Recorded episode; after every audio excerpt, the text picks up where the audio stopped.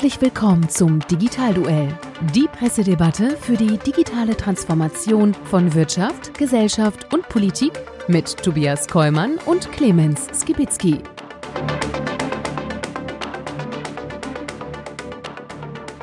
Hallo und herzlich willkommen zum Digitalduell. Mein Name ist Tobias Kollmann und ich darf Sie und euch wie immer herzlich begrüßen zu unserer Pressedebatte rund um das Thema Digitalisierung in Wirtschaft, Gesellschaft und Politik. Und ich freue mich, dass wie immer mit mir in den Debattenring steigt mein kongenialer Partner. Fast immer, glaube ich. Clemens Gewitzki. Ich trinke gerade einen Kaffee auf dich. Ja, doch eigentlich mal dabei. Ja, ja na, natürlich. Ja, aber einmal war ich ja zugeschaltet, einmal bin ich auf der Autobahn liegen geblieben. Äh, ohne dich ja? geht es nicht. Von ah, daher, oh, äh, das nein, Gut, das ist ja ein Format, was von uns beiden getragen wird. Und äh, ich äh, könnte mir, wie gesagt, keinen anderen vorstellen, als mit dir das zu machen. Oh, hast du das gehört, Shari?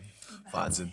Und so freuen wir uns auch heute mit euch gemeinsam äh, spannende Pressemeldungen aus den verschiedenen Online- und Offline-Medien aus der vergangenen Woche zu diskutieren und damit die Hintergründe für das Thema digitale Transformation auch zu beleuchten. Das Besondere an unserer Pressedebatte ist, wir kennen die jeweiligen Schlagzeilen, die wir uns hier mitbringen, vorher nicht und müssen entsprechend spontan hier in unseren kleinen aber schnuckligen Debattenring steigen. Und das machen wir, lieber Clemens, diese Woche für die äh, Kalenderwoche 47 in 2022. Und es ist damit die 39. Folge vom Digitalduell. Ja, machen bald die 50 voll. So schaffen wir noch? Ja, doch, doch.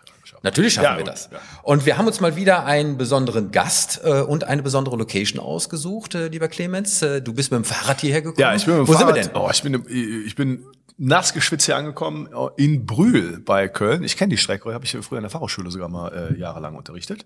Aber mit dem Fahrrad war ich noch nie hingefahren, war mir zu weit. Habe ich heute einen Fehler gemacht. Wir sind in Brühl und zwar wirklich mega spannend. Wir haben nämlich zum ersten Mal eine Juristin, glaube ich, als Sagt man Gästin? Weiß ich gar nicht. Was Als weiblichen Gast. Weiblichen Gast. Okay. Ja. Shari Heb hat nämlich für mich ein total mega spannendes Thema. Äh, PropTech also heißt es so neudeutsch, äh, äh, Scalara ist die GmbH.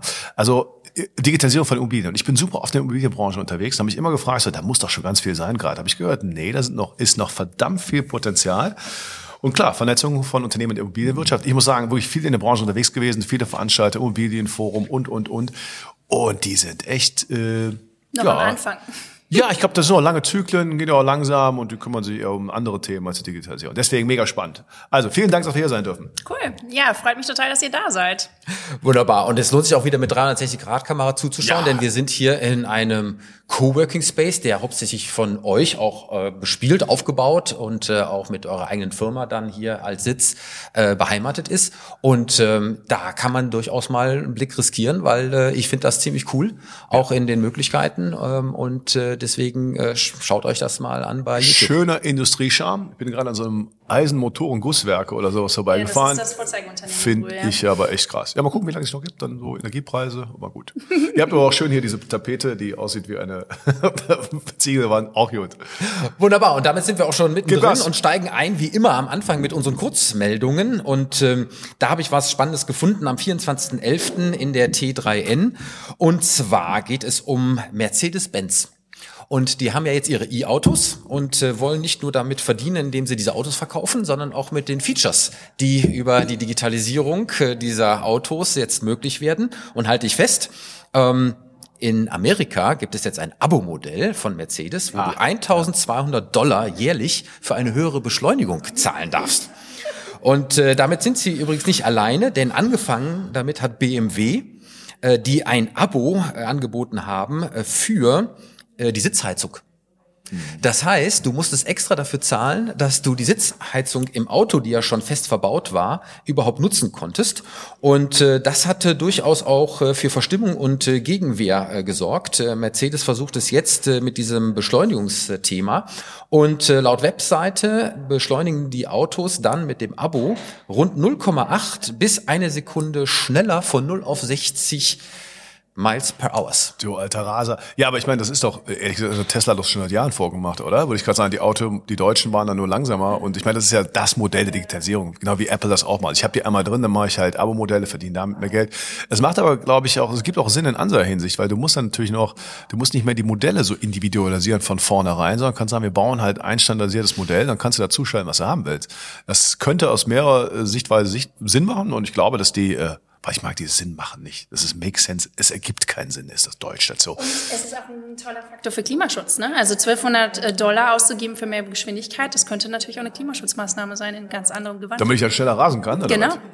Dann überlegst du jetzt vielleicht zweimal, ob du das Die Logik, ja, okay. Also ich kann nur feststellen, dass äh, die äh, Kunden ähm, relativ ungehalten darauf reagieren. Ähm, und zwar deswegen, weil sie nicht verstehen, dass äh, äh hier ein Auto, was sie kaufen und zwar für nicht wenig Geld, äh, dann nochmal mit solchen Zusatzeinnahmen für gewisse Features versehen werden.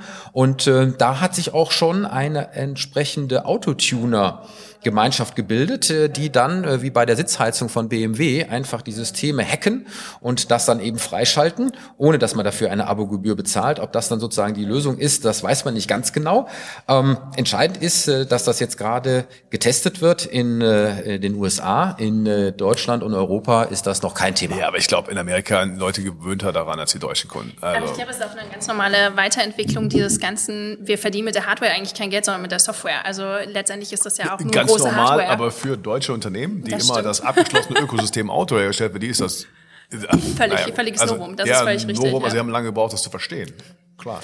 Ja, wir werden sehen, ob sich das durchsetzt und ob das auf Akzeptanz trifft, wie es so schön heißt, äh, im Markt. Und apropos Autoindustrie.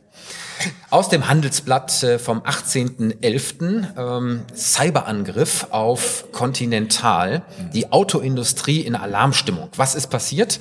Ähm, war schon im Sommer, ist jetzt erst so ein bisschen herausgekommen, dass es einen riesigen äh, Cyberangriff gab auf äh, den Automobilzulieferer Continental und man hat dort äh, 40 Gigaterabyte sogar 40 Terabyte an Daten äh, abgeholt und die sind jetzt im Darknet aufgetaucht mit wirklich sensiblen Geschichten, auch rund um das Thema ähm, Cybersicherheit äh, bei den dann Automobil äh, Konzernen, weil sozusagen die Lieferanten wie Continental haben sozusagen die Anforderungen bekommen, ja, ähm, was da sozusagen gemacht werden darf, was nicht und wie das alles spezifiziert sein soll. Und das ist jetzt sozusagen äh, im Darknet gelandet. Unter anderem auch Displayangebote für eine VW-Baureihe, die es noch gar nicht auf dem Markt gibt, äh, Geheimhaltungsverträge und und und und und. Ähm, daraufhin haben jetzt erstmal alle Beteiligten, also auch die Automobilbauer, äh, im großen Stil ihre Passwörter noch aufgesetzt und Sicherheitsupdates aufgespielt. Und Eins, es zwei, ist, drei, vier, fünf, ohne die Ja, sechs genau. diesmal. wir hatten das in der letzten Sendung, ja, als äh, digitales Betthopferl, genau. Und äh, es ist das erste Mal, dass ein solch massiver Datenklau bei einem DAX-Konzern bekannt wird. Und ähm, das äh, äh, wird noch weitere Kreise sicherlich ziehen, weil es eben, und das sieht man eben im Rahmen der Vernetzung, ja, nicht nur die eigenen Sicherheitsmechanismen sind also relevant, sondern auch all das von Partnern, was drumherum passiert im Zuge dieser Vernetzung. Und das äh, ist sicherlich ein Alarmzeichen auch für alle Beteiligten in anderen Branchen. Eins der großen Themen. Ne? Ich meine, ich habe, wenn man sich ein bisschen damit beschäftigt, ich bin jetzt Beirat in einem, äh, in einem äh, deutsch-israelischen Startup, eben die Cybersecurity für Mittelstand. Also wenn du dich da umschaust, die Unternehmen reden alle nicht drüber, aber wir sind ja so alle betroffen, das ist Wahnsinn. Also dass das eben ist ja auch klar, guck mal, die mussten auch jetzt viele Sachen, man musste viele Sachen vernetzt aufstellen, auch, auch pandemiebedingt, da war ein Investitionsstau, das hat man aber gleichzeitig nicht für die Sicherheitsstrukturen gesorgt. Ja, Ja, und das ich ist bin ja auch Aufsichtsrat bei einem M-DAX-Unternehmen. Ich bin nur Beirat, du bist wieder Aufsichtsrat. Ja, Mann. sorry, aber an der Stelle Ich bin ist doch so. FH-Prof, der ist so Universitätsprofessor. Gott, oh Gott, wie muss ich mich fühlen? Ja, muss, danke für die dafür, Blumen. muss man dafür Professor oder Professorin? Nein, äh, da sollte man Kompetenz besitzen, äh, die ich hoffentlich mit einbringen kann. Äh, und das Thema Cyberangriffe ist äh, natürlich auch hier ein Thema. Und äh, das werden wir auch an der Stelle sicherlich weiter verfolgen. Shari übrigens, ihr macht nachher, räumt auch auf und dieses Papier, was er hinter sich Ja, schmeißt, ich, das ich ich guck ja Show. schon ein Startup, ne? Wir müssen alles selber machen hier. Ja, das machen wir auch. Äh, ich nehme alles wieder Der mit. Mann hat ein Einstecktuch, der kann das, der macht das schon. Und äh, als dritte Kurzschlagzeile, du wirst dich erinnern, hatten wir auch schon mal in der Sendung, ähm, die Polizei von San Francisco, die ja die Roboterhunde einsetzt, ja, äh, und New York glaube ich auch. In Deutschland auch. Ja, pass auf, ja, stimmt, aber äh, jetzt haben wir damals darüber diskutiert, dass ja diese Roboterhunde ähm, nur unterstützend zum Einsatz kommen, äh, zur Klärung gefährlicher Lagen äh, in entsprechenden Situationen. Es war aber immer ein Tabu, dass die gegenüber dem Menschen in irgendeiner Art und Weise ähm, äh, handgreiflich werden. Das ändert sich jetzt. Und die Schlagzeile kommt äh, vom 24.11. Ja auch aus der T3N, nämlich die Polizei in San Francisco beantragt für ihre Roboterhunde jetzt die Lizenz zum Töten.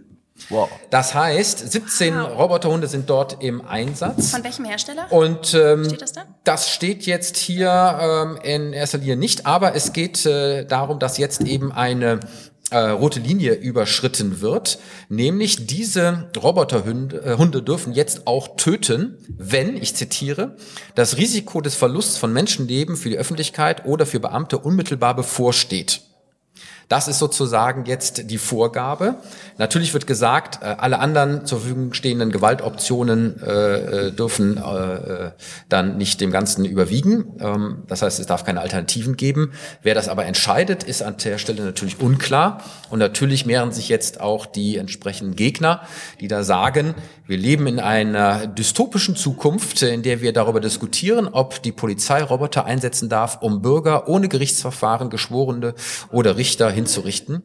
Das sei nicht normal und niemand solle so tun, als ob das normal wäre.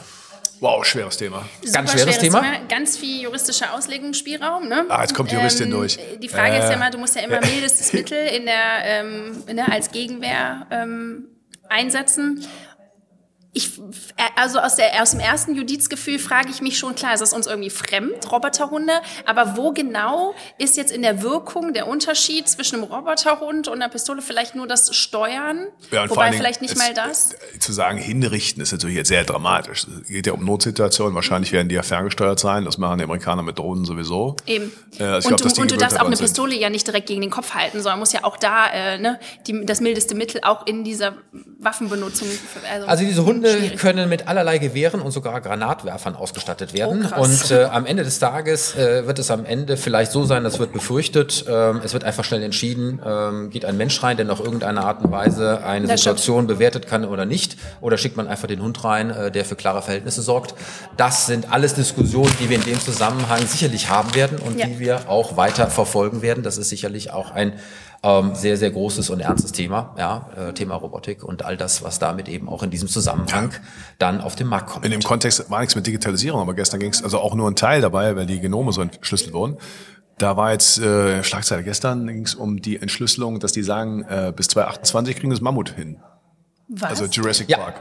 Wow. Und das ist natürlich schon eine Frage so, auf der einen Seite, also die als, als die Gegnerperspektive muss ich durch sagen, wow, Wahnsinn, Jurassic Park pur und äh, irgendwie spielt sie jetzt hier, also äh, das Oberwesen.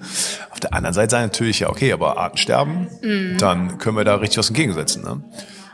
Auch schweres Thema. Auch ein schweres Thema, Hat aber nichts zu tun mit. Ja. an der Stelle ja. wollen wir natürlich jetzt erst einmal richtig ins Digitalduell einsteigen. Aber bevor wir das tun, sagen wir immer herzlichen Dank an unseren Sponsor. Das Digitalduell wird Ihnen präsentiert von Cognizant ist Ihr Partner für funktionale Sicherheit in digitalen Automatisierungsprozessen. Seit 25 Jahren unterstützt Cognizant weltweit Firmen aller Branchen mit seinem globalen Netzwerk an Expertinnen und Experten. Deutschlandweit bieten wir unseren Kundinnen und Kunden IT- und Beratungsleistungen und stellen ihnen unser gesamtes Technologie-Know-how zur Verfügung. Dabei liefert Cognizant datengetriebene Ökosysteme für zukunftsfähige Geschäftsmodelle, die den Menschen immer in den Fokus stellen. Und damit sind wir zurück und lieber Clemens, wir steigen ein mit der ersten Schlagzeile, die ich für dich mitgebracht habe, aus der Frankfurter Allgemeinen Zeitung vom 19.11. Und die Schlagzeile heißt Zeitenwende im Tal der Sorglosen. Und äh, es geht natürlich um die ganz großen Technologiekonzerne, die jetzt eben Tausende von Mitarbeitern entlassen haben. Wir hatten das auch in den letzten beiden Sendungen immer mal angerissen. Ich möchte heute auf einen anderen Punkt hinaus, der eben hier auch in diesem Artikel sehr intensiv beschrieben wird. Ähm, nämlich die Tatsache, dass zum ersten Mal eigentlich nach den Jahren der Sorglosigkeit, ja, mit äh, Wachstumszahlen, Mitarbeiter, die äh, sozusagen angestellt wurden, ähm, mit Gehältern, die an der Stelle ähm, fantastisch waren, mit einer mit einer äh, Arbeitsmoral, ja, äh, es alles schön zu machen, Work-Life-Balance, äh, alles super einzurichten, ähm, kostenlose äh, Gourmet-Restaurants, äh, der Kickertisch, äh, die Tischtennisplatte und so weiter und so weiter. Und jetzt kommt eine Zeit, wo man ernüchternd wieder auf den Boden der Tatsachen geholt wird, dass auch das sogenannte äh, Online- oder Digital Business auch eben an der Stelle äh, vielleicht einmal nicht nur eine Einbahnstraße nach oben ist, sondern durchaus auch mal ein paar Rückschläge verkraften muss. Mhm. Und damit sind wir beim Thema Robustheit und Resilienz und all das, was damit zusammenhängt. Und jetzt kommt aber der Schlag, mit dem viele dort nicht umgehen können. Die Manager können nicht damit umgehen, ähm, die äh, Mitarbeiter können nicht umgehen. Ähm, sie waren bislang immer sehr gefragt, stehen jetzt auf der Straße. Ähm, da werden schon erste Gruppen gegründet, äh, Selbsthilfegruppen, was machen wir denn jetzt und so weiter und so weiter. Die Frage, die ich dir stelle, ist jetzt in dem Zusammenhang, können auch diese Tech-Unternehmen Krise? Klar können die das als alter Wirtschaftshistoriker sage ich, hat natürlich schon zig andere Branchen auch hinter sich. Jede Welle hatte das immer, dass es natürlich diese Boomphasen gab. Und jetzt muss man hier sagen, es kam natürlich für die Techs, Techies kam, glaube ich, die Geschwindigkeit äh, kam halt zusammen. Ne? Die, die, äh, äh, also die Zinsveränderung hat dazu einfach für die Zinserhöhung dazu geführt, dass natürlich die Zukunftsgewinne abgezinst werden, diskutiert auf heute. Und dann kam der Effekt, dass die alle gedacht haben, aber Corona, die werden jetzt alle, ich habe es übrigens auch gedacht, die Leute werden jetzt digital so viel schneller lernen. Man hat also die Wachstumseffekte vorgezogen, hat nicht, hat nicht damit gerechnet, dass da gar nicht mehr so viel kommt oder einiges wieder zurückbewegt. Deswegen kam so viel auf einmal. Und deswegen äh, müssen die jetzt einfach mal konsolidieren und einfach wieder zu runter, die müssen wieder zurückschrumpfen auf den normalen Bewertungswert. Das ist übrigens auch in diesem Artikel, ähm, nämlich äh, Corona-Pandemie, wo alle gedacht haben, jetzt gibt es diesen Digitalisierungsschub. Mhm. Ja, ähm, auch wir haben darüber intensiv diskutiert und tatsächlich hat man herausgefunden, dass äh, die ganzen ähm, Erwartungen sich jetzt doch als Fehlkalkulation herausgestellt haben, Nein, auch in den USA. Amazon hat äh, extrem expandiert, auch mit äh, neuen Logistikzentren, um dann auch die Lieferfähigkeit innerhalb der Pandemie sicherzustellen, in der Hoffnung, dass es danach auch so weitergeht. Aber denkste, ähm, der Digitalisierungsgrad pendelt sich gerade in vielen Bereichen wieder auf einen Punkt ein, den er auch ohne die Pandemie erreicht hätte, ohne dass diese Schubbewegung äh, sich wirklich nachhaltig gestaltet hätte. Und jetzt ähm, geht das sozusagen zurück und da merkt man, haben wir ein bisschen über das Ziel hinausgeschossen und äh, deswegen auch bei Amazon die Entlassungen, aber auch bei Google, äh, bei Meta sowieso hatten wir ja schon. Ähm, und worauf ich hinaus will, ist äh, die Frage, ähm, müssen wir jetzt nicht einfach feststellen, dass all diese Arbeitswelten und die Erwartungshaltung, die auch in diesen Tech-Konzernen ja mit diesem tollen Leben innerhalb eines Büros und lange da bleiben und äh, äh, hier aber auch schön äh, das Ganze ähm, in der Bepuderung, äh, sage ich mal, äh, der äh, WWchen von allen und äh, äh, Freizeitangeboten und, und, und, und, jetzt nicht an der Stelle doch wieder normalisiert wird in Hinblick auf es gibt auch ein paar Dinge, darüber muss man kämpfen, da muss man sich quälen. Es gibt ein paar Dinge, die können wir nicht mehr so machen. Und es reicht einfach nicht, einfach nur ins Büro zu kommen, ein bisschen zu kickern, ein paar Mails zu beantworten und am Ende eine tolle Wertschöpfung zu haben. Aber ich muss ja einfach sagen, also so, so böse das für den Einzelnen vielleicht ist, äh, ist ja eine gesunde Entwicklung. Das Leben ist ja jetzt nicht nur, äh, das geht ja nicht nur im Steilflug nach oben, es geht eben in Wellenbewegung. Und da muss man einfach sagen, das ist bei Unternehmen so, das ist für jeden Einzelnen so.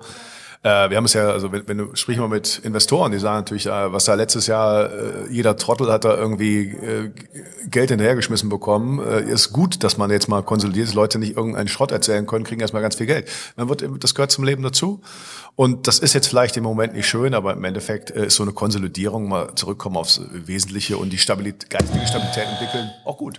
Shari, ich hole dich sofort rein ja, alles gut. mit äh, der Frage auch, äh, du bist ja hier die Vertreterin der jüngeren Generation, wie mit den alten Herren, äh, die hier am Tisch sitzen. Ähm, ich frage mich nur, ob eben genau diese jüngere Mitarbeitergeneration, die bis jetzt nur gelernt hat, wir sind wertvoll, äh, wir sind umworben, ähm, wir können alles fordern, Work-Life-Balance, äh, man muss es uns schön machen und so weiter und so weiter. Und jetzt kommen sie in eine Situation, wo sie entweder entlassen werden oder wo sie auch Druck bekommen nach dem Motto ähm, Rationalisierung, Umsatzsteigerung, Profitabilitätssteigerung, äh, äh, Kostensenkung und all das, was in normalen Unternehmen ja auch gang und gäbe ist. Können die überhaupt damit umgehen? Also ist das sozusagen etwas, was, wenn es nicht gelernt wurde, ja, mhm. jetzt auf einmal, wo es dann doch mal so ist, überhaupt in die Köpfe auch der handelnden Akteure richtig reinkommen kann? Ähm, zwei Sachen. Erstmal möchte ich gerne zu deinem vorherigen Punkt was sagen, dann komme ich darauf. Mhm. Ich glaube nicht, dass es eine Kausalität gibt zwischen, es werden ganz viele Leute entlassen und die Arbeitsbedingungen verändern sich. Ich glaube nicht, dass ähm, Apple, Amazon, ja, Apple ist ja noch nicht betroffen, aber Amazon, Twitter und Co., ähm, außer Elon Musk, äh, Nein, sorry, muss ich sofort einhaken. Okay, sag mal. Äh, stimmt nicht, äh, weil ähm, kostenlose Gourmet-Kantine gestrichen, äh, umfangreiche Sozialleistungen werden gestrichen, Okay. ähm, Wäscherei und Reinigungsdienst, der kostenlos war, Der gestrichen. Ähm, der Kicker nicht, äh, aber beispielsweise, äh, auch eine fiese Sache, ähm, wenn man äh, das Abendessen in der Kantine einnehmen möchte, wird das jetzt äh, bis zu zwei Stunden später serviert, um die Beschäftigten zu zwingen, länger im Büro zu bleiben. Bei wem ist das jetzt? Bei Das Twitter? ist, nee, Moment, das ist bei Meta. okay, krass. Das ist bei Meta. Also ich glaube, äh, dass auch an den Stellen geschraubt wird. Okay, okay, gut, guter Punkt. Hätte ich Mhm. tatsächlich nicht erwartet. Ähm, okay, erste Frage, zweite Frage. Ich glaube, ähnlich wie du das sagst, äh, Menschen werden sich einstellen auf die neuen Gegebenheiten und es wird bestimmt hart und es wird, es wird Leute geben, die da herausfallen, ähm, von denen man es jetzt vielleicht vorher nicht gedacht hätte. Wobei man ja auch sagen muss, diese Ultra-Experten, die wir einfach in diesem Bereich, in diesen Konzernen sehen, die haben ja am gleichen Tag einen neuen Job. Die sind ja auf Listen, das kennen wir ja selber. Ähm, Ich, ich suche ja auch Entwickler und auch diese, die ja so super gefragt sind. Ähm, die stehen auf einer Liste, dann kriegen die 300 Anfragen und können am nächsten Tag woanders anfangen. Also deswegen glaube ich, bei denen ist das jetzt nicht unbedingt konkret der Fall. Aber klar, vielleicht ist die goldene Zeit ähm, der Übernachfrage vorbei. Aus Arbeitgebersicht wäre das manchmal vielleicht gar nicht so schlecht. Also, Äh, tatsächlich ist es so, äh, das steht hier auch in dem Artikel, es gibt Meinungen, die sagen, dass ähm, auch die Softwareentwickler, die jetzt zum ersten Mal auch betroffen sind, Mhm. es sind jetzt sozusagen nicht nur Leute in Personal- oder Verwaltungs-, äh, sondern auch Softwareentwickler, Genau. die entlassen wurden, dass die wahrscheinlich doch relativ sanft landen Genau. werden, weil es in anderen äh, äh, äh, Bereichen kleine mittelständische Unternehmen, die es auch in den USA gibt und so weiter, halt eben sehr, sehr schwer war, gegen die großen Tech-Konzerne bei dem Anwerben von Genau. den Leuten anzutreten und jetzt äh, die durchaus äh, dort eine Chance haben und Darf dann ich eben auch dazu wieder noch direkt was ergänzen? Ja, das klar. sehen wir tatsächlich auch. Also wir, ähm, uns hat man ja immer gesagt, oh, Wachstum und die Leute, die ihr sucht, die findet man nicht. Wir haben innerhalb von zwei Monaten ein bombenmäßiges Team aufgestellt, nur Entwickler, was alle suchen. Hier regional, super qualifiziert, deutschsprachig. Ähm, Echt, ja, Brühl, das ist es. in, nach Brühl Ja, kommen die alle Wahnsinn. auch noch. Nee, also deswegen, ich glaube, das ist eine Entwicklung, die wir sogar als kleines Start-up sehen können. Ich denke auch, dass es wird zwei Effekte vielleicht bestenfalls geben, volkswirtschaftlich. Dass eben, guck mal, was haben wir, diese Rekordzahl an, an äh, ähm, ja. Tech-Experten, die wir, in, so. die wir in Deutschland, äh, die überall fehlen. Ähm, das wird in Amerika vielleicht ein bisschen anders sein, aber also die werden in anderen Unternehmen händeringend gesucht werden. Vielleicht ist das ein guter Effekt, dass dann die mit der digitalen Transformation nach vorne kommen. Genau. Und äh, viele werden auch selber was gründen. Und das wird, glaube ich, ein guter Effekt sein. Also- Das sieht man in den Gründungszahlen bisher jedenfalls ja, nicht. bisher, ne? das dauert ja eine Zeit lang. Wenn du erstmal verwöhnt bist, aber dann, gespannt. dann die, die vielleicht auf dem Sprung waren und so, ja, okay, aber jetzt, wo ich dann die, wo ich einfach ins kalte Wasser geschmissen werde, Mhm. dann, dann kann ich ja mal selber gucken. Aber trotzdem soll man einen Effekt nicht vergessen. Äh, ich weiß nicht, ich bin jetzt, boah, wie lange bin ich ja Lehre? Über 20 Jahre. Und wenn ich dann gesehen habe, diese, konntest ja schon sehen, es gab, gibt auch da immer ganz normale Zyklen. Also, die, wenn ich gesehen habe, die Studenten, die 2008, 2009 in der Finanzkrise auf den Markt gekommen sind, die haben die Unternehmen einfach schlichtweg Einstellungsstopp gehabt. Zwei Jahre vorher hat, will ich mal, jeder auch mit schlechtem Examen fünf Jobs angeboten bekommen und, und ist mit einem Salesman breiter Brust da rausgegangen. Ich kann mir doch alles ausholen. Und dann habe ich Einserkandidaten gehabt, die 80 Vorstellungsgespräche hatten und nicht mal ein Praktikum angeboten bekommen haben in der Finanzkrise. Das macht was mit den Leuten. Natürlich ist das so. Und die gehen auch, das, also auch wenn du sagst, ja, das, ich weiß, es liegt nicht an dir und so, aber die gehen anders auch in ihr Berufsleben rein, die steigen mit anderen Gehältern ein. Das verfolgt dir auch ein Stück weit im Leben, bis du das erstmal verarbeitet hast. Das gehört leider zum Lernen im Leben dazu. Vielleicht führt das ja dazu, dass die Erwartungshaltung äh, der jüngeren Generation im Hinblick auf Work-Life-Balance äh, jetzt äh, sich wieder ein ganz klein bisschen Richtung Work verschiebt, was ja an der Stelle vielleicht für die wirtschaftliche Produktion oder Produktivität ja auch nicht das Falsche ist. Ähm, interessanterweise steht hier auch an der Stelle, in, interessanterweise steht an der Stelle auch, ähm, was finde ich auch sehr spannend hier als Satz. Viele Unternehmen, ja, in diesem Bereich haben drei Schritte nach vorne gemacht und jetzt machen sie halt einen zurück. genau. Ja, das ist ein kleiner Reset. Ähm, aber man geht eben auch hier von einer entsprechend baldigen Erholung aus äh, und das, äh, dann auch das Thema Digitalisierung oder die Grundlagen, die eben auch für diese Tech-Konzerne gelten, ja sowieso ähm, äh, ein, ein Dauerthema ist, was halt eben auch weitergehen wird und was nicht weggeht. Und deswegen machen wir auch diesen Podcast. Ich glaube nicht, dass man das unmittelbar sehen wird, dass die Anspruchshaltung sich verändert. Ich glaube, das ist so gelernt ähm, und ich glaube, dass einfach in der jüngeren Generation, wobei mein Alter und noch jünger, ne, also ich sage jetzt mal Anfang 20 bis, bis 30, ähm, dass die in einem ganz anderen ähm, in einer ganz anderen Anspruchshaltung für ihr gesamtes Leben aufgewachsen sind und auch immer noch aufwachsen. Und man muss auch einfach sagen, vor Problemen stehen in ihrem Leben ähm, und in der Zukunft, die hatten wir ja alle nicht. Also dieses Endlichkeit von, von äh, Wachstum, von ähm, Möglichkeiten, von Klima, ähm, diese ganzen Themen werden da alle mit reinspielen. Das heißt, wenn wir sowas sehen, dann glaube ich eher in einem Zeithorizont von fünf, sechs, sieben Jahren, mhm. wo das so reinsackt von, okay, ich habe nicht mehr jede Option. Aber bis dahin, glaube ich, ähm, wird diese Anspruchshaltung ich will irgendwie alles können und ich will Familie und gleichzeitig auch gut verdienen und ich will irgendwie, ne? Ich glaube, dass anders sein wird in Deutschland als in Amerika einfach. Also das glaube ich, ich sehe das eben ja. hier. Wir haben ja so eine Grundtendenz gerade. Papi Staat scheint sich um alles zu kümmern und äh, es ist immer, also Unternehmen habe ich ja so einen Eindruck in Deutschland, ich will es mal böse formulieren, Unternehmen sind ja sowas dafür da, irgendwie Steuern zu zahlen und mir eine gute Work-Life-Balance zu bieten, so ungefähr in meinem Leben. Das ist manchmal so, wenn ich mit Leuten rede, ich sehe so die Anspruchshaltung. Das ist in Amerika halt ein bisschen anders. Die sind das eben auch gewohnt, schneller rauf und runter zu gehen. Und da ruft, auch nicht, ruft man nicht so schnell nach dem Start. So, und deswegen wird es hier vielleicht länger dauern, bis hm. es gelernt ist. Aber eigentlich führt vor dem vor dem den wir sind, ja, äh, du redest jetzt über, ja, wenn man sich das medial anschaut, dann glaubt man ja irgendwie, die Angst vor äh, der Klimakatastrophe ist Nummer eins. Ich glaube, dass die Leute aber gerade ganz stark merken werden, wenn die Wirtschaftskraft eben wegbricht, dann werden andere kurzfristige Probleme im Alltag rutschen. Die haben die nie gelernt. Das stimmt. Ja, weil die sind natürlich mit Dingen aufgewachsen, zum Glück aufgewachsen, mit, äh, in einem Wohlstand, den es zuvor noch nie gegeben hatte. Wir müssen so ein bisschen auf die Zeit ja. achten und zum oh. nächsten Thema kommen. Ich möchte nur abschließend äh, eine Bemerkung machen, weil sie mir einfach auf der Zunge liegt. Äh, äh das Leben besteht halt eben nicht nur aus hübschen Reels bei Instagram, sondern auch manchmal aus echt harter Arbeit. Gott sei Dank. Ja, ich gucke so ein bisschen auf die Uhr und äh, wir haben wieder immer keine Zeit. Äh, deswegen schnell weiter zu dir, lieber Clemens. Äh, deine Schlagzeile, was hast du uns mitgebracht? Okay, machen wir. Komm, jetzt kommen wir rüber mit meiner Schlagzeile. Ich setze wieder ganz äh, meine Lesehilfe für 2,95 Euro auch, damit ich das auch lesen kann. Der Andreas fragte, das ist nämlich nicht meine richtige Brille. So, und zwar äh, ich habe ein positives Thema wieder rausgesucht, äh, also mit einem kleinen negativen Touch, aber ich finde es schon mal grundsätzlich gut. Digitalisierung der Justiz, Schlagzeile vom 22.11. Strafprozesse sollen auf Video aufgezeichnet werden. Super, dass wir heute eine Juristin hier haben.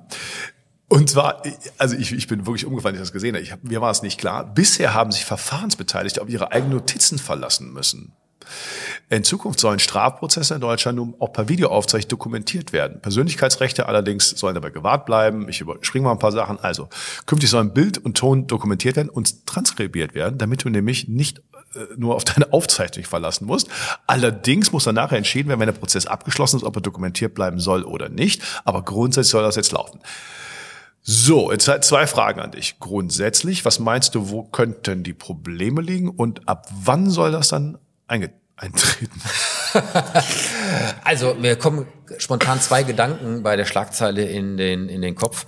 Das eine ist, ähm, ich habe in meinen Vorträgen immer dieses Beispiel von den Liftboys, die es mal gegeben hat, äh, als äh, sich so ein Fahrstuhl äh, vertikal äh, bewegt hat und äh, das ist irgendwann mal durch äh, Technologie halt ersetzt worden. Den Job gibt's nicht mehr. Gerade erinnere ich mich äh, an diese ganzen Fernsehserien und auch äh, Kinofilme, die in Gerichtssälen spielen, wo immer diese Dame an diesem Gerät äh, äh saß und äh, das alles so mit transkribiert hat. Gibt es aber in Deutschland überhaupt?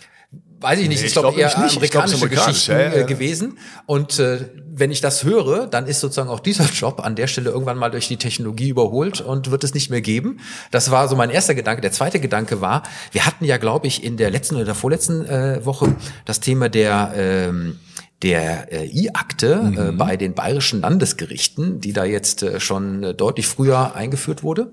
Und ähm, offensichtlich scheint es in dem Bereich, äh, was das Thema Digitalisierung angeht, deutlich nach vorne zu gehen.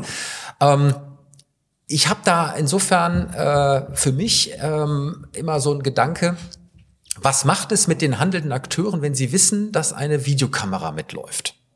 Und was bedeutet das sozusagen für taktisches Verhalten? Anwaltsseitig äh, gibt's ja auch, brauchen wir gar nicht darüber zu diskutieren. Ähm, was bedeutet das, wenn ich später mal vorwärts, rückwärts spulen kann, um mir gewisse Dinge nochmal anzuhören oder nicht an, nach anzuhören? Ähm, kann es äh, das Thema, wurde ich falsch verstanden oder Missverständnisse? Wie ist das durch die mediale Erfassung und so weiter und so weiter? Ähm, das heißt, was macht sozusagen ein Medium mit einer konkreten Situation und Menschen, die in dieser Situation sind und jetzt wissen, das Ganze wird auch noch zusätzlich auf Kamera aufgenommen. Ja, spannender Punkt. Es ist nicht so, dass das, es geht nicht um Fernsehübertragung wie in Amerika. Nein, nein, ist klar. Ne? Okay, ja. weil das wollte ich gerade nochmal rückfragen. Ich hatte das so verstanden, dass das für interne Verwendung genau. ist, damit ja. die Richter sich das dann angucken können und ähm, ne, oder die Staatsanwälte, Anwälte und bei Rückfragen nochmal das als Grundlage zum Beispiel für die Urteilsfassung oder genau. so weiter nehmen. Das ist, finde ich, noch was anderes. Was du ähm, sagst, ist ja dieses, diese immer diese Kritik an der, an der, an dem Filmen dieser Schauprozesse, ne, dass man diese Schauprozesse macht. Es, das ist eine lang langjährige Diskussion. Ähm, weil wir haben ja das, das Thema äh, Kamera schon was länger und Streaming gibt's ja jetzt auch schon was länger. Weil eigentlich sind ja ähm, Prozesse öffentlich, wir haben einen Öffentlichkeitsgrundsatz. Ne? Das heißt, wir haben so mehrere Lager in der juristischen Diskussion schon seit langem. Ist das eigentlich nicht die, die ähm, zeitgemäße Weiterentwicklung der Öffentlichkeit? Weil ich kann ja auch in jedem Prozess mich jeden Tag ins Gericht einfach reinsetzen, es sei denn, es gibt besondere Schutzbedürftigkeit Minderjährige oder ne, so, solche, solche Faktoren. Ich selber bin da ein bisschen unentschlossen. Ich glaube, für interne Verwendung halte ich das einfach eigentlich für richtig, weil es ist Technologie, die kann äh, einen Prozess unterstützen, die kann Urteils Urteilsfassung vielleicht besser machen sogar oder, oder Nachverhandlungen. Ähm, dieses Schauprozessthema, da bin ich total unentschlossen. Ich möchte das gerne mal erweitern, weil vielleicht jetzt nicht alle da draußen ähm, insbesondere auf den juristischen Bereich, mhm. äh, in äh, dem, was sie sonst so tun, abzielen. Aber die Situation ist ja übertragbar. Mhm. Sie ist übertragbar auf den Bildungsbereich. Wie agieren wir, wenn wir unsere Vorlesung per Video aufnehmen und zur Verfügung stellen? Und wie agieren wir in einem Hörsaal, im Vis-à-vis -vis mit den Leuten, wo wir wissen, das wird jetzt nicht aufgezeichnet? Ist man lockerer, ist man nicht lockerer? Ist das ein Unterschied tatsächlich? Ja, ich würde sagen, das ist ein Unterschied. Ja. Ähm, zweitens, wir sehen ja diese ganzen äh, Videokonferenzen, Zoom und so weiter und so weiter. Ähm, ich weiß nicht, ob das euch aufgefallen ist. Mir ist es aufgefallen. Es ist ein himmelgroßer Unterschied, ob der Aufnahmebutton läuft oder ob der nicht läuft. Das Verhalten der Menschen in dem Moment, wo sie wissen, das wird hier aufgezeichnet und im Zweifelsfall, egal ob intern oder extern, ähm, für die Ewigkeit dokumentiert, ja, und irgendwann kann es ja auch herausgeholt werden. Und ganz ehrlich, die Videoaufnahmen im Gericht, wenn ich das bei Continental aus unseren Kurzschlagzeilen sehe, kann auch irgendwann mal gehackt irgendwo auftauchen, wie auch immer. Ähm, ich glaube, dass das einen Unterschied macht. Und jetzt ist die Frage an euch. Habt ihr auch schon solche Erfahrungen, dass wenn wir mit einer digitalen Aufzeichnung agieren, so wie wir das ja jetzt hier auch tun, mhm. ja, ist das sozusagen ein Unterschied für die Möglichkeit, Herr Oetting hat das früher mal immer so schön gesagt, ja, as we Germans say, frei von der Leber. Ja, so. und ja. das sozusagen eben nicht mehr zu tun. Mhm. Also ich glaube, mir kommt gerade noch ein anderer Gedanke, der in der Tat mit diesem Schauprozess zu tun hat. Also was ist denn, also bei, du sagst bei der Urteilsfindung, ich glaube, hier ging es eher um die Dokumentation, also quasi eine andere Form des Mitschreibens. Was ist aber, wenn äh, jetzt äh, die Richterin, Richter sich nachher sagt, ey, warte mal, ich hol nach, ich gucke nachher nochmal wieder bei den und den Fragen, der Angeklagte geantwortet hat. Mhm. Schauen wir noch auf die Mimik. Lügt er oder nicht? Gucken wir noch mal jemanden Spezialisten, der auf Gestik und Mimik achtet oder sowas. Das, was ich vielleicht sonst nicht gesehen hätte. Ja. Also das, das kann natürlich schon sehr, sehr viel verändern. Das weiß ich jetzt nicht, wie das da vorgesehen ist. Also ich mhm. hätte jetzt nur auch gelesen, dass eben es schon ging, also es soll nur für Dokumentationszwecke, dass du nicht mehr eben, also überleg mal heute, da ist irgendjemand, also ich muss dann fragen, wie, hast du deine Notizen von dem Prozess von vor 18 Jahren noch? Also das ist schon komisch. Ja. Also für die für das Nachschauen, wie das damals interpretiert wurde, oder so, ich glaube, ist das schon hilfreich. Deswegen wird es auch kommen. Aber dass dann eben das nachher erstmal gelöscht werden soll, erstmal transkribiert werden, damit du Text hast. Und mit Video glaube ich schon was anderes als mit Text. Anschließend daran fände ich super spannend, was kannst du technologisch eigentlich noch damit machen? Weil wenn du jetzt auf einmal eine Videoaufzeichnung hast, da kannst du ja diverse tolle Software drüber laufen lassen, Lügendetektor-Software oder sonst was, da kann man ja die tollsten KI, Sachen... Gesichtserkennung. Ka genau, ja. kannst du dir die tollsten Sachen äh, vorstellen, was man dann als Erweiterung machen kann. Und das ist, glaube ich, auch so ein bisschen die Angst, wenn wir das Tor dahin aufmachen, ne? wie lange haben wir es noch in der Hand? Ich glaube, also dieses Thema, sind wir eigentlich authentisch bei Kameraaufzeichnung, habe ich ehrlich gesagt noch nicht äh, festgestellt bei uns im Team. Wir arbeiten ja ganz, ganz, ganz viel digital remote, die Menschen sitzen überall. Du bist damit groß geworden, wir sind alte Männer. Genau, und das war jetzt meine genau. These. Schön, genau. Nein, ich meinte das nicht auf alte Männer, sondern auf groß geworden. Ich kann mir einfach vorstellen, dass der Umgang mit, ich sage jetzt mal bis 30-Jährige, die einfach damit aufgewachsen sind, die so sozialisiert sind, einfach anders ist. Also vielleicht ist auch das etwas, was ich einfach ähm, verwachsen wird, diese Hemmung vor Kamera irgendwie anders zu interagieren ja. oder unauthentisch es zu sein. Es wird natürlich auch so verändern. Also in der Tat, wenn man sich Amerika das da anschaut, die kriegen ja ganze Trainings, wie sie dann genau. eben zu wirken haben. Ne? Das, du wirst dann das, in, in, im ja. Legal-Team haben Kameraspezialisten, wie du dich da verhalten musst. Ne? Oh, Wahnsinn. Mich, äh, mich würde zum Abschluss des Themas, weil wir zur nächsten Schlagzeile kommen müssen, aber nochmal interessieren, die Antwort auf die Frage, ja. bis wann? Was schätzt du denn? Also ich sag mal, äh, bei der I-Akte in Bayern war es jetzt Ende 22, was erst für 24 geplant wurde. Das heißt, sie waren zwei Jahre schneller. Dann würde ich jetzt mal in der Sache sagen, weil du auch gesagt hast, es ist ja eine positive Meldung, bis Ende 23. Äh, 2030. Boah, das hätte ich getippt, oh, tatsächlich. Ehrlich? Ich das ja, getippt, ja. Wobei ich das eigentlich, also ich habe mir zuerst gedacht, boah, Mann, ist ja noch ewig, aber die muss natürlich erstmal Geld Also ich muss sagen, was, was ich in dieser Woche ganz gut fand in den Schlagzeilen, dass die wenigstens was, was dahingehend weiterdenken. Sowohl der äh, Bundesfinanzminister als auch in dem Fall hier kam es vom Bundesjustizminister, die halt gesagt haben, wir müssen jetzt die Digitalisierung richtig vorantreiben. Und dass die, dass man, dass wir nicht warten auf das Digitalisierungsministerium, dass die in ihrem Bereich das sagen. Der Lindner hat halt gesagt, er träumt von der App, wo die, äh, wo er die Steuererklärung, die KI alles für dich ausfüllt, hat aber kein Datum genannt. Da hätte ich gesagt, okay, der träume ich auch noch. von. Ja, mal gucken, wie lange er träumen muss. Ich finde es hier, dass es eben schon konkreter wird. Und wenn ich mir so die anschaue, ich habe mal einen Workshop gemacht mit Richter eines Oberlandesgerichts und da, das ist gleich drei, vier Jahre her und da habe ich gesagt, okay, das sind wir 2014 noch nicht so weit, mhm. weil die mhm. überhaupt nicht, also die haben das gar nicht gesehen, dass KI deren Akten lesen könnte und helfen. Nein, das ist doch unsere Aufgabe. Ja, brauchst du noch ewig. Also vielleicht haben wir ja auch hier äh, irgendwann mal die Meldung, dass es früher ist ähm, als gedacht. Und ganz ehrlich, digitale Transformation kann man es schöner erklären als die Steuererklärung, die irgendwann mal auf einem Bierdeckel hätte gemacht werden sollen, jetzt per App.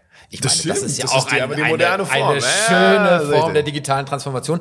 Aber Lishari, ich bin jetzt ganz gespannt auf deine Schlagzeile, die du uns oh, mitgebracht okay. hast. Äh, und äh, schieß los. Ja, ich habe äh, eine Schlagzeile mitgebracht, äh, zuerst veröffentlicht in der Welt am 23.11. und danach noch bei der Gründerszene. Ich habe es jetzt äh, bei der Gründerszene ausgedruckt. Ähm, Musk, Zuckerberg, Bankman-Fried. Warum jetzt der Untergang der Startup-Genies droht? Und äh, das schließt natürlich so ein bisschen an das Thema an, was du am Anfang gebracht hast, ne, mit dem Thema Entlassungen von äh, extrem hochqualifizierten Techies aus Tech-Konzernen. Und die müssen ja jetzt irgendwie seit einiger Zeit, gibt ja irgendwie eine Negativschlagzeile nach der anderen. Ne? Äh, Börsenkurse sacken zusammen, die müssen Leute äh, rausschmeißen und so weiter und so fort. Jetzt haben wir ja dieses Riesenthema mit FTX ne, von Bankman-Fried gehabt, äh, der irgendwie Insolvenz anmelden musste, obwohl er das Riesenfinanzgenie ist. Und ähm, äh, die Kryptobörse. Kryptobörse, ja, Entschuldigung. Muss man an der Stelle kurz erklären. Kryptobörse, ja. ja. Ähm, völlig richtig. Und ähm, eine Schlagzeile, also eine, ein Zitat finde ich ganz spannend. Erfolg zieht immer mehr Ja-Sager an, die das Genie umgeben. Das hat sich bei vielen Business-Wunderkindern in der Geschichte gezeigt. Und der Artikel macht ein, ähm, macht ein paar Vergleiche auf zwischen diesen Tech-Genies, die wir so kennen, also die jetzt hier zum Beispiel genannt werden, aber auch Gates gehört natürlich dazu, Steve Jobs gehört natürlich dazu. Und vergleicht das so ein bisschen mit den ähm, Unternehmensgenies der Industrialisierung, also Henry Ford, äh, Rockefeller. Und es waren alles ja immer Menschen, die unglaublich viel erreicht haben, unglaublich visionär waren und ihrer Zeit weit voraus ganz viel geleistet haben. Und irgendwann bröckelte es. Und ähm, da finde ich einfach super spannend, wie ihr das seht. Also ähm, denkt ihr, das ist jetzt eine, eine ähm, längerfristige zu beobachtende Entwicklung? Ähm, wie ist dann diese Komponente zu sehen, dass die einen so riesen Wirkungsgrad haben durch digitale Medien. Ich meine, Musk hat sich ja seinen eigenen äh, Social-Media-Dienst jetzt auch noch gekauft ähm, und zerlegt den jetzt gerade und baut eigentlich sein persönliches ähm, ja, Netzwerk, WhatsApp, was auch immer. Der fängt ja jetzt auch mit Videochats und Messages und so weiter an. Ich ja, wie seht ihr das? Ich gucke zu Clemens, ja, ja, der, der, der, der, der, sicherlich da schon. Ich habe halt promoviert am Seminar für Wirtschaft und Sozialgeschichte. Ja. Und da war Unternehmergeschichte. Das ist ja äh, dein Thema dann quasi. Genau, und deswegen für mich das alles so ein bisschen, äh, also eigentlich so eine, jemand wie, der, wie Mark Zuckerberg war eigentlich, äh, ist historisch gesehen eine ziemliche Ausnahme, dass er mhm. nämlich mit dem ersten Ding direkt und, also, so, ein so ein Weltkonzern macht. Der typischere Weg ist eigentlich, dass die, also diese dass man heute Serial Entrepreneur nennen sollte. Mhm. Das war, also auch ein Henry Ford, der ist mal, der hat, der hat mal Elektroautos hergestellt, bevor mhm. er Benziner gemacht hat und mhm. so Dinger. Ja, also die mhm. haben alle zigmal äh, was anderes gemacht, zigmal hingefallen und einfach wieder aufgestanden. Also du kannst einfach sagen, was das, was ich noch, der der Standard des Menschen, des der Unternehmer, die die Welt verändern, ist, dass die zig Sachen gemacht haben und zigmal gescheitert sind, aber immer weitergemacht haben und mhm. immer groß gedacht haben und sich nie haben einkriegen lassen. Das ist eigentlich so die Konstante. Und da ist diese Generation, glaube ich, nicht anders als die anderen auch. Gerade wenn man die Zeit Industrialisierung, also die ganzen Eisenbahnbarone und so, das ist halt, das hat man die Leute halt vergessen, ja, und mhm. äh, gemessen auch an den, oder wenn man sieht eben da äh, Rockefeller mit, mit äh, in der Ölindustrie, was die gemacht haben, das ist absolut vergleichbar mit dem, was da heute passiert. Ja, nur heute haben wir eine andere Transparenz, man kriegt das auch anders mit. Das ist eben auch, das ist uns präsent. Die Leute kennen ja keine Geschichte. Wenn ich heute frage, sag mir mal die zehn äh, erfolgreichsten Unternehmer vor 100 Jahren, wirst du keinen finden, der hm. was sagen kann. Hm. Ich glaube, es kommt noch ein anderes Phänomen, was ja menschlich immer zu beobachten ist. Auf Begeisterung folgt leider in der Regel Neid. Mhm. Und das heißt, jeder, der hoch gelobt wird und mit der Begeisterungswelle zunächst einmal aufs Schild gehoben wird, der wird dann in einer Gegenbewegung in der Regel auch immer wieder runtergeholt. Weil er es auch nicht halten kann, ne? Ja, weil es vielleicht auch von den Erwartungshaltungen genau. dann nicht halten kann, ähm, weil aber auch vielleicht dann eine gewisse falsche Selbstwahrnehmung kommt, eine Überheblichkeit und dann eben auch sehr, sehr stark das Thema Momentum mit dem Umfeld, in dem man agiert, ähm, eine Rolle spielt. Und ähm, es gibt aus meiner Sicht nur sehr, sehr wenige Menschen, die Zeit ihres Lebens ja mehr oder weniger immun waren gegen diese Wellen. Ähm, und gleichzeitig ist es für mich immer spannend, das sieht man ja auch, nachdem dann wieder runtergeholt wurde, gehen alle irgendwie zwei, drei, vier Jahre in den Winterschlaf mhm. und kommen dann aber doch wieder, weil dann diese Negativwelle ein Stück weit vergessen wurde und man sich dann doch auch daran erinnert, dass das eben irgendwann mal jemand war, der etwas positiv bewegt hat. Mhm. So und ähm, ich frage mich an der Stelle, sind das sozusagen Zyklen wie in der Wirtschaft, die eben auch in dem Ansehen von Menschen und von solchen Akteuren äh, naturgegeben sind? Äh, und liegt es sozusagen in der Natur der Menschheit, ähm, dann eben auch äh, die äh, Gegenbewegung mhm. bewusst an der Stelle zu haben? die dann eben auch irgendwann mal die Positivwelle übersteigt. Und äh, man muss auch sagen, wie, wie wird man in 50 Jahren das Ganze beurteilen? Das wird eigentlich viel, also im mhm. Nachhinein in einer ganz großen Perspektive. Und ich würde jetzt einen Unterschied machen auch zwischen äh, Krypto ist gerade noch Wild, Wild West. Das ist vielleicht vergleichbar, was wir noch erlebt haben, Dotcom-Blase. Mhm. Da war noch nichts fertig. Da ist noch kein Bereinigungsprozess so richtig, richtig groß. Der läuft jetzt gerade. Man wird, ja, das auch in der Wirtschaftsgeschichte zigmal, da ich jetzt schon ein paar Mal äh, hier Gründerboom, Gründerkrise 1871 bis 73, danach Gründerkrise und, und, und. Also es ist völlig im, normale Bereinigungszyklen. Immer wenn viel Geld auf neue Ideen trifft, was unfassbar Neues mit hohem Potenzial wird, nach paar Jahren halt geschaut, was gibt's jetzt da? Und das ist auch viel Raum natürlich für Betrüger und, und, und.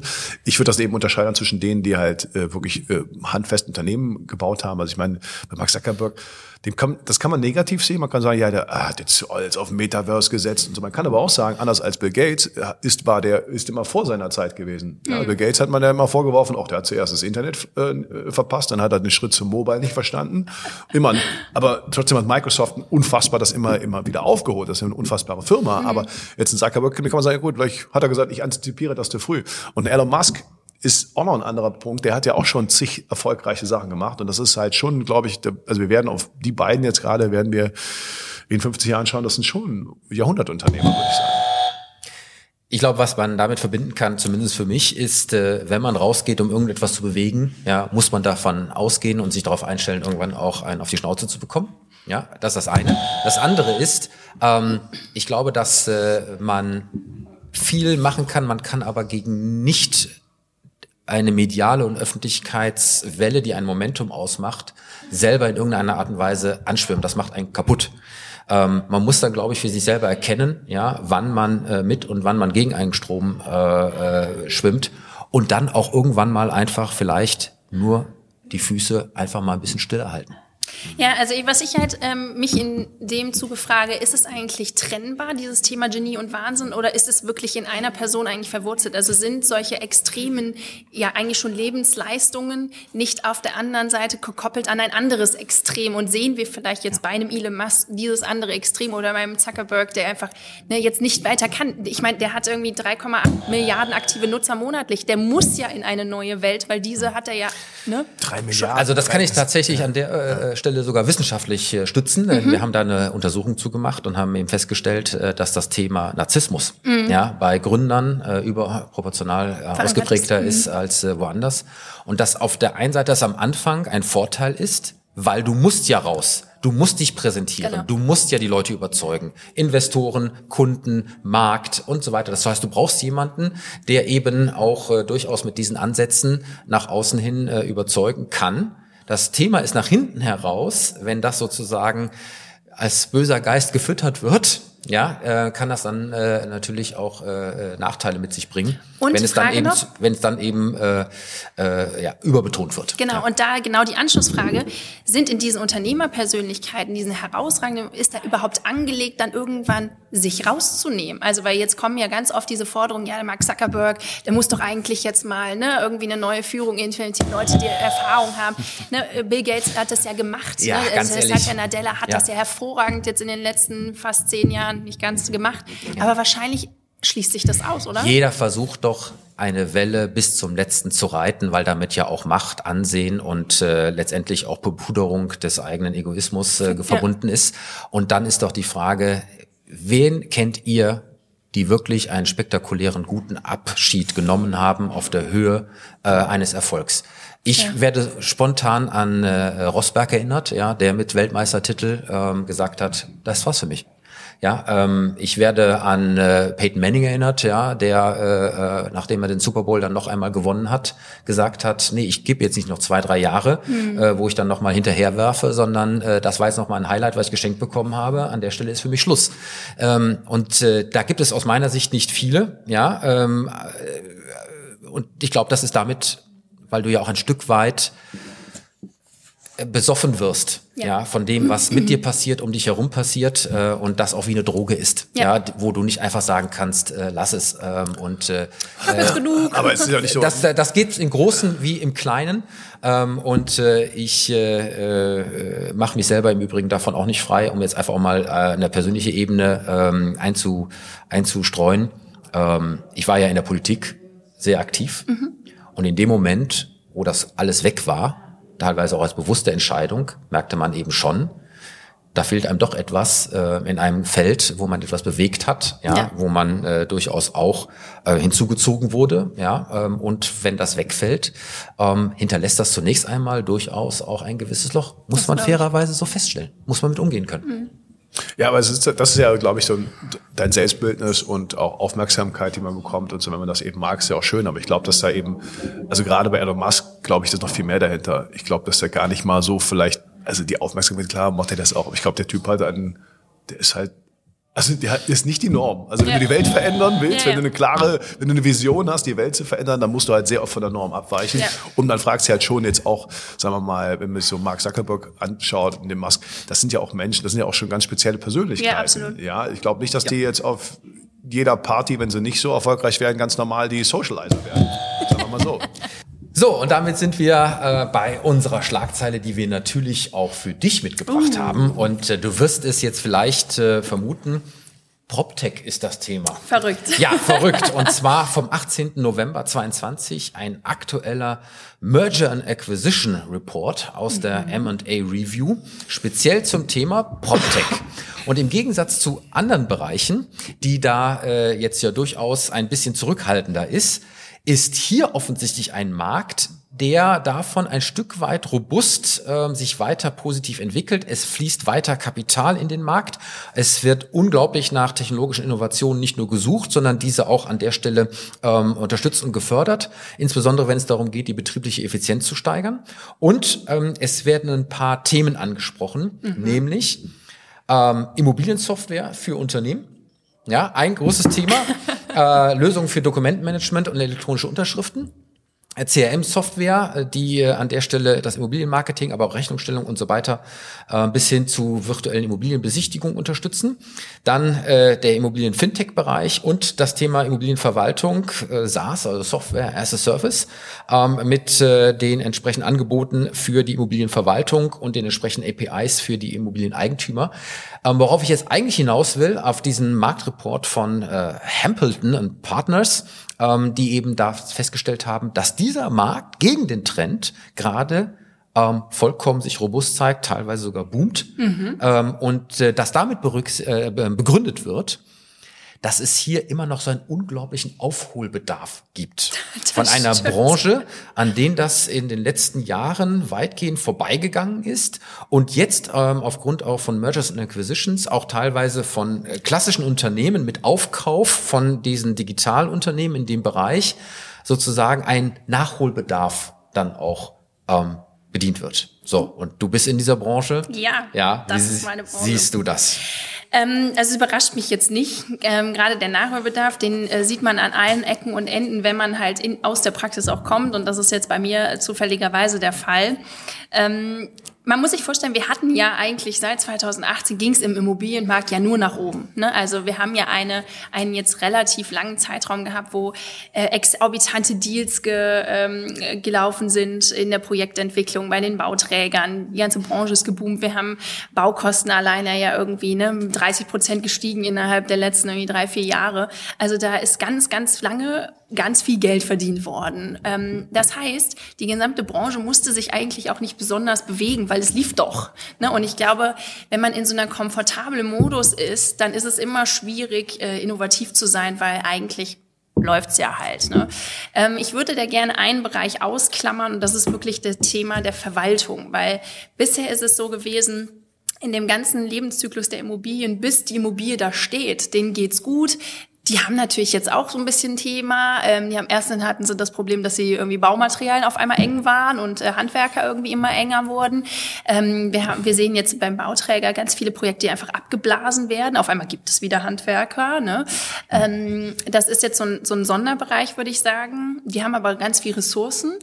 Was immer ähm, ein bisschen so die, das kleine Stiefmütterlich äh, behandelt wurde und Stiefmutter, die so ein bisschen vergessen wurde, war eben die Immobilienverwaltung. Also wenn die Immobilie da steht, dann steht die halt da ne, und dann interessiert das die Großen nicht mehr.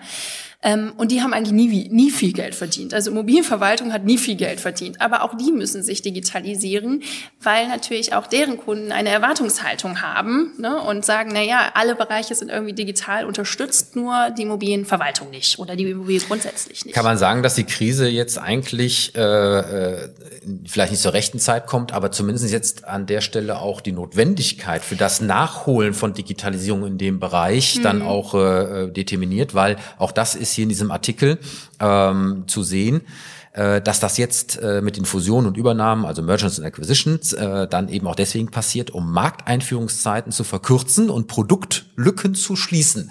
Ja, also denke ich auf jeden Fall. Ähm in, also wie gesagt, ne, das ist immer, die, man sagt immer die Immobilienwirtschaft, eigentlich ist es ja doch sehr zerfasert und eigentlich sind es viele Akteure, die ganz unterschiedliche Dinge tun. Ein Bestandsimmobilienverwalter hat einen anderen Bedarf als jemand, der das irgendwie privatwirtschaftlich für WEG macht.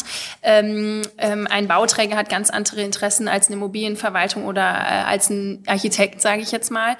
Aber grundsätzlich glaube ich, da jetzt so es ist ein bisschen ähnlich wie die Startup-Branche mit den Bewertungen, dass irgendwie alle so das Gefühl haben, puh, vielleicht ist es auch ganz gut, wenn der Boom jetzt mal kurz ein bisschen aufhört und wir ähm, mal wirklich realistisch überlegen, wie geht's denn eigentlich weiter? Und wir müssen, wir müssen vielleicht alle auch ein bisschen Geld verdienen und vielleicht kann man das über Digitalisierung auch unterstützen. Das ist ja zum Beispiel auch unser Ansatz, ne? zu sagen, wir geben euch digitale Tools an die Hand und dadurch werdet ihr effektiver und verdient letztendlich mehr Geld. Glaubst du, dass an der Stelle das auch vielleicht für andere Branchen so ein bisschen ein Vorbild ist, ähm, jetzt eigentlich die Chance zu nutzen, wo es ein bisschen ähm, vielleicht nicht mehr so nur in eine Richtung geht, der Konsolidierung mit Hilfe von Digitalisierung ja, an der unbedingt. Stelle ähm, auch jetzt nochmal besonderen Augenmerk zu geben? Absolut. Also ich glaube, Digitalisierung war nie falsch. Auch wenn man zu den ersten gehörte, war Digitalisierung nicht falsch. Äh, Vorreiter zu sein ähm, hat Vor- und Nachteile, aber kann halt auch große Vorteile haben. Aber gerade jetzt sich zu besinnen und darauf nochmal zu gucken, okay, ich muss mit meinem Euro, den ich verdiene, jetzt vielleicht doch nochmal ein bisschen besser haushalten und gucke mal, was gibt es da das, alles schon. Da hoffen wir, dass das genauso kommt, weil ich erlebe vielen Branchen, äh, wirklich in ganz vielen Branchen, äh, jahrelang, ja, ja, mit dem Digitalisierungsthema ist ganz wichtig und ganz wichtig und so. haben wir gerade keine Zeit für, weil es geht uns so gut, wir müssen gerade Geld verdienen. Genau. Mhm. So, jetzt höre ich nicht mehr, oh, uns geht's so gut, jetzt, oh, jetzt haben wir so viele Dinge auf einmal, so viele Kriege, da müssen wir dann auch später machen. Das heißt, es ist irgendwie so ein Thema, dass man, äh, äh also, das, das passt nicht in diese strategische, diesen mhm. Umbau. Ja, mal gucken. Das werden wir weiter beobachten. Ja. Leute, wir haben äh, so intensiv diskutiert. Es war eine absolut super interaktive äh, Sendung heute mit tollen Themen und einem tollen Austausch. Aber die Zeit ist uns weggelaufen. Ähm, wir sind schon wieder am Ende von unserem heutigen Digitalduell an. Okay, machen wir kurz. Clemens. Am Sonntag, YouTube. Diesmal lohnt sich noch mal richtig. Äh, aber wenn ihr uns hört, dann wisst ihr das sowieso schon. Also nochmal YouTube einschalten. Und ansonsten machen wir eben auf allen Podcast-Plattformen, sehen wir uns dann. Oder hören wir uns dann. Ne? So ist es. Betthupferl. Punkt. So schnell wollen wir es an der Stelle doch du nicht machen. Gesagt, ja, richtig. Aber äh, wir müssen uns auch natürlich bei dieser Sendung äh, bei unseren Partnern bedanken. So Ach, viel ja, Zeit muss natürlich. sein, denn ohne die wäre das Ganze nicht möglich. Äh, Gebhard Media, einem der innovativsten Podcast-Producer in Deutschland, der lieben Shirin de Bruyne, Unternehmerin und Kommunikationsexpertin mit Persönlichkeit, die unser Intro und unser Outro spricht. Wir bedanken uns natürlich bei unserem Sponsor Cognizant Deutschland, ihrem Partner für die digitale Transformation. Und natürlich bedanken wir uns bei unserem Gast und Gastgeberin. Ja, und Gastgeberin. Weiblicher Gast. Ja. Das hast du eben gesagt. Ja. Unser Gast ist ja, erstmal vollkommen richtig und neutral. Schade Heb. Dankeschön. Es hat mich sehr gefreut. Und jetzt kommen wir sozusagen, bevor wir äh, äh die Sendung beschließen, zu dem von dir schon immer angesprochenen digitalen Betthupferl, denn wir haben am Ende ja immer noch mal ein bisschen was zum Schmunzeln oder zum Nachdenken. Vielleicht ist es heute wieder eher was zum Schmunzeln. Es gibt ja immer so ein paar Technologien, wo man sagt, äh, die sind richtungsweisend und die werden dann an der Stelle auch in irgendeiner Art und Weise unser Leben in der Zukunft bestimmen. Es gibt einen Bereich, der wird tatsächlich immer noch von MS-DOS, dem Betriebssystem von Microsoft aus dem letzten Jahrtausend, Windows 98 und eBay bestimmt. Hast du vielleicht eine Idee, was das sein könnte? Und eBay in der Kombi. Ja, ich weiß, in der Kombination. Ich weiß, das läuft noch bei diesem, bei diesem Zug im Silicon Valley. so, genau, ja. genau, du hast es erfasst. Es ist tatsächlich so. Es gibt eine U-Bahn in San Francisco von 1972. Die läuft nur noch deswegen, weil sie eben mit MS-DOS, Windows 98 und eBay am Laufen gehalten wird. Damals war diese Bahninfrastruktur von äh, diesen äh, Zügen so dermaßen innovativ und wegweisend, äh, dass man gedacht hat, das äh, wird sich im gesamten Personennahverkehr dann auch widerspiegeln. Die haben schon äh, tolle Ausstattung gehabt, sie sind elektrisch gefahren und so weiter und so weiter. 450 Wagen, die sogar autonom fahren konnten, schon äh, 1972. Das Problem war, dass das eine Spezialanfertigung war für die Stadtwerke dort und äh, die eben an der Stelle äh, so dermaßen zugeschnitten waren, auch in der Technologie, dass diese Technologie, alles das, was danach an weiteren Entwicklungen war, nicht mehr hat mitgehen können. Und das bedeutet, seit diesen 70er Jahren ähm, versucht man, das System am Laufen zu halten, indem man auch uralt Laptops nach wie vor hegt und pflegt, die auf MS-DOS-Basis laufen, denn nur damit kann man die äh, äh, Betriebssoftware und die Zugsteuerung an der Stelle noch äh, in Gang halten. Und alles das, was an äh, Chips oder auch an Ersatzteilen benötigt wird, da gehen die Ingenieure tatsächlich zu eBay und schauen, ob sie noch alte Teile finden, um dann eben nicht nur von ausrangierten Wagen, sondern eben auch insbesondere was die Computertechnologie angeht, ähm, hier immer das Ganze noch am Laufen halten können.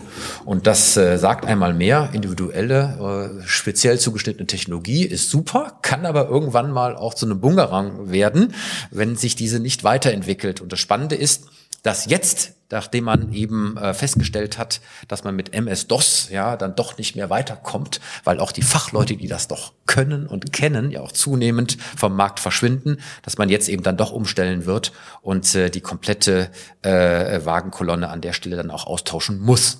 Nostalgiker kümmern sich jetzt allerdings darum, dass eben die meisten dieser Wagen für Ausstellungen und Museen dann auch zu retten sind. Übrigens nicht für Transportmuseen, sondern für Technologie- und Computermuseen. So ist das. Ja, damit sind wir tatsächlich am Ende angelangt und äh, ich äh, darf mich nochmal ganz herzlich bei allen bedanken und natürlich auch bei euch, äh, bei Ihnen da draußen fürs Zuschauen und äh, Zuhören. Und ich äh, schließe die Sendung wie immer mit Macht es gut, macht es digital und bleibt gesund. Tschüss. Tschüss.